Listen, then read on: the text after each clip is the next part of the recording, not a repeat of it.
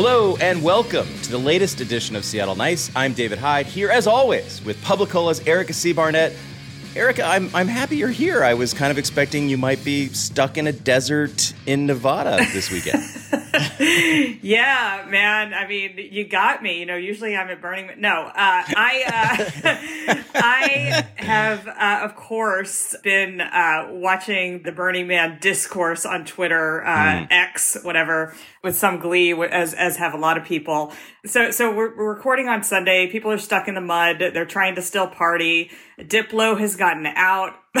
you know, I don't know what else to say. By helicopter. I mean, it is, it is like, it is kind of the ultimate expression of hubris that a bunch of tech bros and white people with dreads who say that they are radically self-reliant that's like the first principle of burning man are now stuck out on the playa in mud after, by the way, three days ago, calling the police on climate protesters who were blocking, you know, their caravans of massive gas guzzling R- RVs from uh, from getting into the playa. So anyway, it's it's Sunday. It's not looking too desperate yet. So at this point, I feel fine, kind of laughing.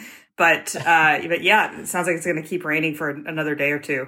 So I'm I am glued. Mm. I, I, I hate to say this, but I am glued to Twitter. oh my God, Sandeep Kaushik, our political consultant on the program. Are you too feeling the the laughter, feeling the humor when it comes to what's happening down there in the in the desert? Well, I, I, I'm a little surprised why I'm so harsh on poor, you know, the, the participants and denizens of Burning Man. My God. Oh my God. Like, their like, private airport isn't functioning. It's, it's horrible. I, I en- enjoy a bit of Schadenfreude as much as the, you know, uh, the next, the next burner. Kind of bilious asshole, but like, come on, like, like, I don't know. I generally, look, I will say this as a way of preface, like, in the last 20 years, the closest I've gotten to Burning Man is the Puyallup Fair, right? You know, but, um, uh, which actually has more, has more in common with Burning Man than people realize, right? Hmm. I mean, is it full of rich assholes too? The nudity, the fried butter, what exactly? What's the just the sheer like you know performance art weirdness of the Puyallup uh, Fair, the like, depravity, like, the depravity, yeah. the corn dog yeah. depravity. Yeah, that's right. The Puyallup Fair is a journey into the unknown, my friend. Like, I mean, so, um, but that said, like, look, I'm you know a, a big drug fueled party in the desert. Like, I'm generally in favor of that kind of stuff. So I have some sympathy. I've never been to Burning Man, but I have some sympathy for the people who go there. A little bit unlike the Fyre Festival. Remember that one? That was like a true hilarious kind of Schadenfreude moment. It's exactly like the Fyre Festival, man. I, my, my, favorite comment on Twitter about this was uh, somebody who tweeted, uh, "Burning Man is a national disaster. Finally, rich people are learning what it's like to be homeless and exposed to the elements instead of just cosplaying it for a weekend." a friend of mine goes frequently, who actually now lives in New Orleans, and told me the first time we went, I was like, he was like, "Oh, it's it's a whole new society. It's it's amazing what they're building there. It's super cool." And I was like, "Well, like what?" And he's like, "Well, for example, to conserve water, they have a human car wash that involves squirt guns." and I was like, "That's self-reliance, Erica, but it's also yeah. you know community uh, working I'm together." Sorry, uh, what, t- tell me again about the cars that were required to get there. Um, and it's this- a human car wash. This ah, is a human. Car- anyway, ah. others won't get this reference, but David and I both went to Reed College, so Burning Man is kind of like Ren Fair on a grand scale, right? There's this end of the year party at Reed College that dates back to the 1960s. That is a kind of bacchanalian. I don't know orgy. There's like a lentil room, and like you know, there's a lot of. but it's just filled with filled, filled with lentils. Yeah, there's a room filled with lentils. Yeah, yeah. I mean, I know there's still. Are you being serious? That's that's fucking gross. There's no, there's no. Are they? Gross, yeah, are they cooked? Yeah. Are they cooked lentils? I don't remember. No, this. no, no. They were raw. No, I, I remember raw lentils. Yes, I remember. You guys I, are disgusting hippies. I vaguely remember the lentil room. Let, let's put it that way. I was not in a in a kind of normal state of consciousness at the time. There's no, there are no pretensions of self reliance. I will say that. Yeah, yeah, yeah. At Reed College, uh, or uh, there might be some libertarian politics, but it, it's uh, anyway. Steve Jobs did go to Reed College, so there are there were That's there right. were some tech bros. Briefly, um, today we're not talking about as much as we'd like to the Burning Man debacle. We're talking about another debacle involving a program that was essentially designed to shelter homeless people in hotels. It fell apart earlier this year. And guess what? Erica C. Barnett, first to report on that, latest to report on that. Erica, Tell us about this program and, and kind of what happened, why we're talking about it this week. Yeah, so it was a program that uh, the Lived Experience Coalition, a group of homeless and formerly homeless advocates, ran earlier this year to put people in hotels around King County uh, directly from the street. They got a grant that was a federal grant that kind of filtered down through a bunch of different organizations. They had about a million dollars and they really uh, vastly overspent that. And so the program fell apart and the King County Regional Homelessness Authority stepped in and got some money from the state to keep it going. And amid all of that, there was just a lot of consternation and accusations flying back and forth about who was really to blame. Um, a report came out this week that sort of explains the timeline a little bit better and shows sort of some of the places where this program fell apart and why it sh- probably shouldn't have happened in the first place. I mean, the chief among which is that the Lived Experience Coalition is not a uh, service provider. They received this grant. They didn't necessarily have a lot of support to actually, you know, administer it. KCRHA, the homelessness authority, says that they didn't really know anything about it, but at the same time, they put 121 of their own people uh, into these hotels. So there's just really a lot of blame to go around, and I think this report kind of sheds light on that and and counters some of the narrative. I think that this was just totally the lived experience coalition's fuck up. I mean, there there are a lot of fuck ups that led to this program falling apart. Well, and and also, Erica, you should give yourself a little pat on the back because this is a draft report, right? That that you got a hold of um, hasn't been issued, correct? As so so far as I know, publicly yet, right? So, um, so nice scoop right there. Uh, I, I mean, I, I think the Seattle Times got it as well, but but but yeah, it's it's good that this was getting unearthed and we're getting a chance to kind of learn something about what happened here. Look, I read the report, and oh my fucking god like what a cascade of like kind of stupidities and embarrassments like like that you know buried sort of between the lines of the dry sort of bureaucratic language of this report is a complete indictment not complete but a significant indictment of how this fiasco happened right? And and as you say, why it never should have happened in the first place. I mean, it's just kind of remarkable. And the lived experience coalition is very much at the center of this and you know bears the brunt of the blame but i am with you in this report. It makes it clear there are all these other entities that either should have been more involved or should have been paying more attention or should have been stepping in to stop the this as as the red flags proliferated and did not. And the real question is why right? Why did they fuck this up so badly like, well, hold on and, a second. how hold are they on going a to fix second. it? Yeah. A joint statement by Building Changes, one of the groups, Lived Experience Coalition, and United Way of King County said, We do not believe it productive to litigate the findings of this report. sounds like you want to litigate yeah. them. Uh, Erica, what about that? Is it not productive to litigate these findings? I think that, um, you know, there are certain aspects of it that I don't necessarily think need to be litigated endlessly. Like there is, there was a huge dispute between the Lived Experience Coalition and Building Changes, which is uh, a nonprofit that served as their fiscal sponsor. And, you know, I mean, it sounds like Building Changes was not providing them with timely financial information. But at the same time, you know, the Lived Experience Coalition should have known, like, look, we've got, let's say, five hotels and we're spending this much, you know, we're sending this much in invoices every week. We're going to run out of $1 million. Like, it's pretty easily divisible. So, I, you know, that, I mean, sure, but it's also pretty clear that the Lived Experience Coalition is not going to have a program like this in the future. It's just, you know, this was, this was a one and done, particularly with the way it turned out. So, eh, you know, I mean, let's litigate that a little bit. I think the larger issue, as Sandeep was suggesting, is you know how did how did we get here in the first place? And and part of it is that the uh, homelessness authority under Marc Dones, who is the former uh, director, you know, really elevated not just lived experience, which is, you know, something that people have been saying for a very long time, advocates and others, uh, that, you know, people with lived experience need more of a say in what happens in the homelessness world. And, you know, they need to be able to ha- have some say in like what works, what doesn't. Absolutely true. But KCRHA gave the Lived Experience Coalition, this group, unbelievable authority. I mean, it's like written into some of their founding documents that the Lived Experience Coalition gets to pick, you know, for example, members of the implementation board, um, members of another committee that oversees technical aspects of HUD funding. So you know they're they're baked into the agency and so for the KCRHA to say oh we didn't know this was happening well dude you set it up like it, it is you know it is baked into the authority that these folks have tremendous power. And and yeah and i also think we need to litigate this idea that KCRHA didn't know that this, this was going on because they had people they had staffers downtown taking people off the street and putting them in these hotels. So i you know the report doesn't really dwell on that but it seems worth dwelling on. So Erica, you know, brought up the the idea of lived experience at the heart of this. Lived experience is obviously something that's incredibly important in terms of better understanding, you know, the experience of homeless people, right? But how do you go from that concept to the idea of having folks with lived experience being in charge of an organization? Like, it, you know, what about qualifications or other factors? I don't know how this coalition was like put together, or who was on it. I don't know enough about it, but tell me what that balance looked like. Do you know?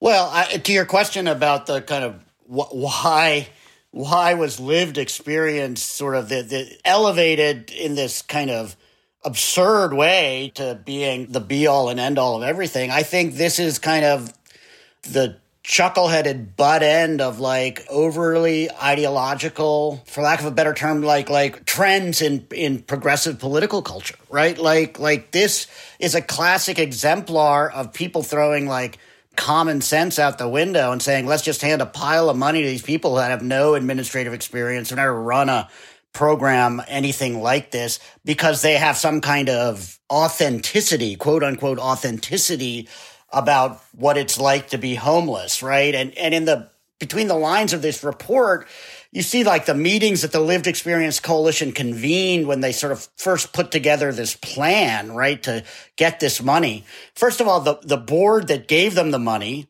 which is a board that's established by FEMA, had more than 25% of the board's members we're members of this lived experience coalition. So there's a kind of self dealing aspect to it. But then all of the meetings of the board were about like how this plan was going to be about anti racism and, you know, empowerment of marginalized community. And not a whole lot of thinking went into like, how the fuck are we going to sustain this over time if we're going to hotel a bunch of people with a one-time grant of a million dollars? It's not just that that money's going to run out. There wasn't even any consideration of like, does it make sense for us to do this as a one-off? How how are we going to find longer term stability for this? What do we do? What do we do when the money runs? None of that was being taken into consideration. The organization that granted the money, let me say, there's a kind of blizzard of, of acronyms here, but they're called the uh, the Emergency Food and Shelter Program, right? This committee, that committee, not only was it heavily, you know, involved a bunch of lived experience coalition people on it, but its own mandate said that this money cannot be spent on any kind of new programs or new, this is supposed to go to existing programs, this money. And instead, they handed it to the Lived Experience Coalition that had no experience and was setting up a brand new program. So, like, right from the get go, it was like fucked up on so many different levels. Yeah, I mean, I think you can make all those points about the the way that the, the money got granted without, you know, necessarily saying this is like, you know, um, uh, progressivism gone too far. I mean, you know the, the the concept of nothing about us without us you know i believe it, you know it, it, definitely exists in the disability movement and in many other movements. I mean it's not um, it's not like this radical idea that you know you ask people who've actually experienced the thing you're trying to fix um, hey what would be what would be useful? What would be what isn't working? What is working? So i, I actually think that lived experience and, and incorporating that is a really good idea and it's really important and it's not less important because lived experience in this case is being homeless that said, I mean, yeah, I, I agree that there were mistakes made all the way down the line, including, you know, at the federal level, the United Way of King County is another one of that alphabet soup of groups that is uh, implicated here because they, you know, are the ones that administered the grant. I will also say, though, on the flip side, I mean, the fact that this is a one time grant, to use that argument, we would never do one time grants and all the money that came out, you know, it became available during COVID, uh, you know, you ha- could have the same criticism of like, why did we give one-time grants during COVID? Well, because people had an extraordinary need. So I think, you know, there is uh, an understandable impulse to grab money wherever you can get it. There's not enough money for homelessness in this region. I think the Lived Experience Coalition, you know, having a, a slightly different philosophy than the King County Homelessness Authority, you know, said, look, we see a need. The need is people living on the street, and we're going to put people in, in hotels. Uh, the problem was, you know, this probably wasn't the right money to do that with. And they, um, you know, as you said, didn't have the experience and I would say actually didn't have the support to make it happen. And the, the King County Regional Homelessness Authority has really distanced itself from the Lived Experience Coalition. I think overcorrecting, if anything, you know, by saying like, we didn't know anything about this. We're going to, you know, they backed away from them in, in, other ways as well and are kind of trying to disassociate the, uh, the government authority from the, uh, the advocacy group. But, uh, you know, in what may be a bit of an overcorrection. So, you know, I just I, I just want to make clear there's lots of blame to go around and it isn't all just like sort of progressivism gone amok, giving, you know, people who are formerly homeless too much power. It's it's more like a systemic failure that started from the top.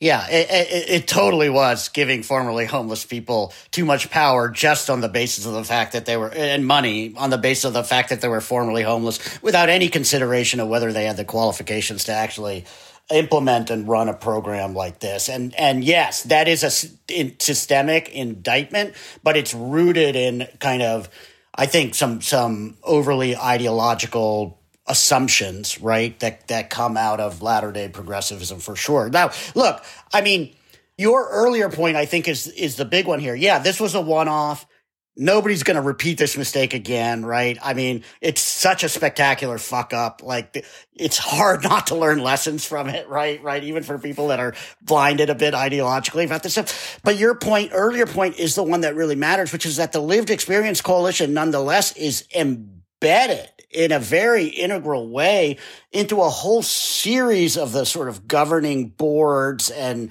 and the kind of machinery of the regional homelessness response system. It's not just that they had the kind of uh, undue influence over this FEMA board that handed out the, the million bucks to them in the first place, but the continuum of care board, right? Which is a, which is a HUD mandated board that had its own scandal that we've talked about a few months ago where they, you know, had a blow up over appointing a sex offender to the, to the board that led to kind of a national embarrassment. Again, that board is significantly dominated by members of the Lived Experience Coalition. You know, as you said, King County RHA is distancing themselves from the Lived Experience Coalition, but they're the primary funder of the Lived Experience Coalition. They're the people that grant them the money to exist in the first place, right? And then sort of say, oh, we didn't have any kind of oversight over their program. Well, you, as you said, they empowered them and created them and fund them. And so and then you're going to say they can kind of take all this money and run off on their own. And if they don't, if they're incompetent about it, well, it's not our fault. Like that's bullshit and embarrassing. Look, I, I philanthropy too, right? We are in, right? This very kind of, you know, well heeled, like very sophisticated foundations coming to the table, funding all, you know, they sign off on all this shit too right? It's super embarrassing for them, and I'm not sure they've completely learned the lesson here. Well, I mean, either. to be clear, I, you know, I, I do think you're saying this is massive, embarrassing, the hugest thing that ever happened. Like, I, I you know, it is it is a million dollars that you know the King County Homelessness Regional Homelessness Authority ultimately put in. We are in also provided some funding to essentially save this program. But, you know, I mean, pulling back even a little further, like, I think there's just, there's a question of, you know, how effective has the King County Regional Homelessness Authority been? You know, how much time has it, I won't say wasted, let's, let's just say, um, spent doing kind of experimental stuff that has not panned out and you know and, and how how is it going to correct for this and can it correct mm. for the overarching you know sort of series of decisions that were made not just with the lived experience coalition but stuff like we are in's you know partnership for zero which is a program that is uh, you know trying to eliminate homelessness downtown. In fact they were supposed to have done it by now. Um, right. you know and i and i think that you know I, I just think that we're revisiting sort of everything that was set up and all these major programs like two years in uh, to this new mm. agency. And I, I don't know, man. I mean, it, it looks, you know, they're looking for a new CEO right now. The first time they tried to find a CEO was, you know, before the KCRHA had any of this baggage and they had a lot of trouble then. So I am very curious to see what's going to happen after the interim CEO leaves, you know, if they're going to find a new CEO and, and sort of what's going to happen to a lot of these programs that were set up under Marc Dones that have not done what they said they were going to do. Can I ask a follow up, Erica? You mentioned, you know, agencies experimenting and that this is an example of that. And we've been experimenting with various programs to try to help homeless folks for a while in the Seattle area now. You're not against the concept of experimentation per se, but are you kind of suggesting maybe there's too much of it and there's more known things that we ought to be doing? I mean, what's your what's your criticism there? I think that the KCRHA started out with this attitude of we can we can do things better and differently, and I think that comes out of sort of how it was set up. It was set up by you know essentially implementing an idea that Marc Dones, who was then a consultant for King County had for, you know, how we could radically change, you know, the idea, the concept of a homelessness agency. And there was a lot of ill will that happened because um, the KCRHA came in sort of saying, everybody is doing it wrong, uh, or that's how it was perceived. And we need to bring in all new experts and we, you know, need to do things ourselves. Like they have their own programs, which is not how we usually do it in, in this region. There are lots of nonprofits that have been doing this work for decades. And they sort of devalued, I think, at least in the perception of the nonprofits, uh, some of the work they've been doing.